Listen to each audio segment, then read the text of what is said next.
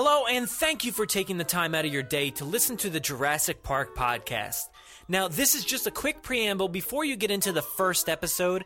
I am the host of the podcast, Brad Jost, and I just wanted to welcome you and also tell you not to judge the podcast too harshly in the first few episodes. Of course, there's been a bit of a learning curve, and I hope, as you'll hear, the quality has changed a bit since the beginning. I hope you enjoy the show, and don't be afraid to skip ahead to the most current episode. Thanks for listening, and of course, enjoy. Everyone, remain calm. Yeah, ooh, ah, that's how it always starts. And later there's running and uh, screaming. Somebody talk to me! What is happening? Welcome to Jurassic World. You're listening to the Jurassic Park podcast. You want to consult here or in my bungalow? Hold on to your butts. Well, we're back. Hello, and welcome to the Jurassic Park podcast. I'm your host, Brad Jost, and we're here to discuss all things Jurassic Park, especially the new film, Jurassic World. Now, before we get into the news, let me tell you a little bit about myself. I am a longtime Jurassic Park fan from New Jersey.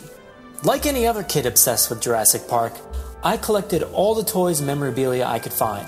I definitely wore out my old VHS tapes trying to memorize all the music and lines from the film. That's probably why I'm here by myself, uh, uh, talking to myself. Th- that's that's chaos theory.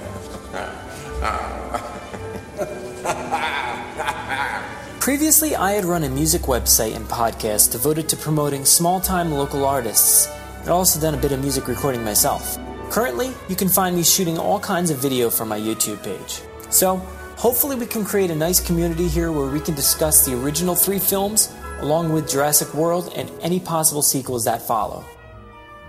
Now, let's get into the news.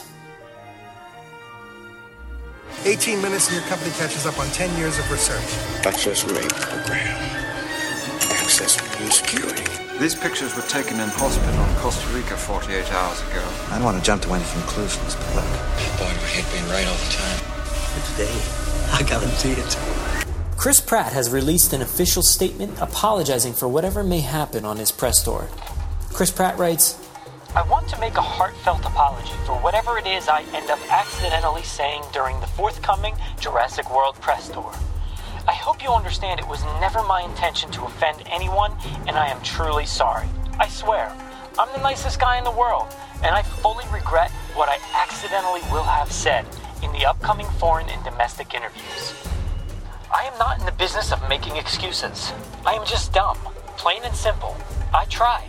I really try. When I do potentially commit the offensive act for which I am now pre apologizing, you must understand I will likely have been tired and exhausted when I potentially said that thing I will have said that will have crossed the line. Those rooms can get stuffy, and the hardworking crews putting these junkets together need some entertainment. Likely, that is who I was trying to crack up when I will have made that tasteless and unprofessional comment. Trust me, I know you can't say that anymore. In fact, in my opinion, it was never right to say that thing I definitely don't want to, but probably will have said. To those I will have offended, please understand how truly sorry I am. I am fully aware that the subject matter of my imminent forthcoming mistake, a blunder possibly to be dubbed Jurassic Gate, is most likely in no way a laughing matter. To those I will have likely offended, rest assured I will do everything in my power to make sure this doesn't happen again. So I hear a little bit of tongue in cheek there, so hopefully he doesn't cause too much trouble.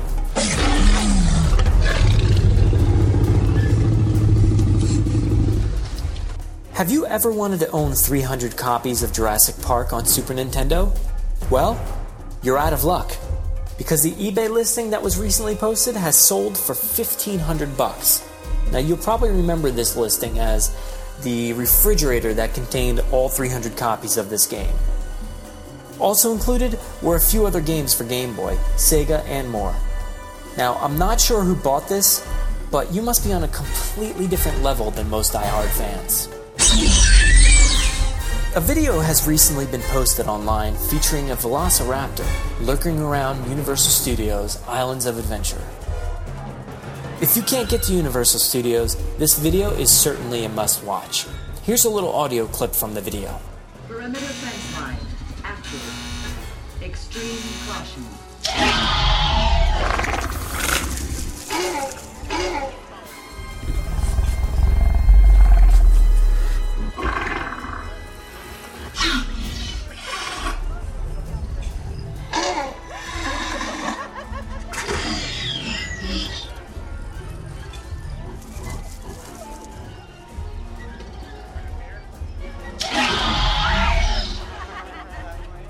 So it sounds like there are two live raptors on hand at the studios for us to go visit. If anyone spots one, let us know. I'll leave links for all the news stories in the show notes. Let's move into the control room and look at some of the new Jurassic Park games.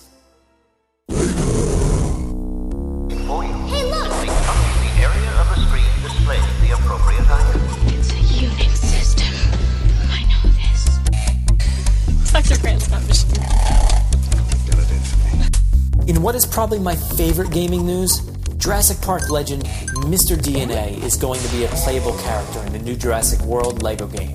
Now, this has been confirmed by at LEGO Jurassic UK on Twitter. This game is being released along with the film on June 12th. Make sure you pre order it now. Our second note in gaming would be if you haven't picked up Jurassic World the game on your phone, go do it now. It's a ton of fun. It's basically just like any other park builder, but with an added Dino Battle feature. Make sure you pick it up for iOS and Android devices. Now, this is just a bite sized episode for everybody since it's our first one. In the future, hopefully, we'll expand upon it and make them a little bit longer. So, thanks everyone for listening. Hopefully, this podcast can help inform all the Jurassic Park fans out there. I certainly hope to hear from you. For now, you can find me and the podcast on Twitter at Jurassic Park Pod if you want to chat. If you have anything you'd like to add to the upcoming episodes, you can email me at JurassicParkPod at gmail.com. Get in touch with me if you have anything you'd like to contribute. Now I'm going to leave us with the newly released tracks from the upcoming Jurassic World soundtrack from Michael Giacchino. Enjoy.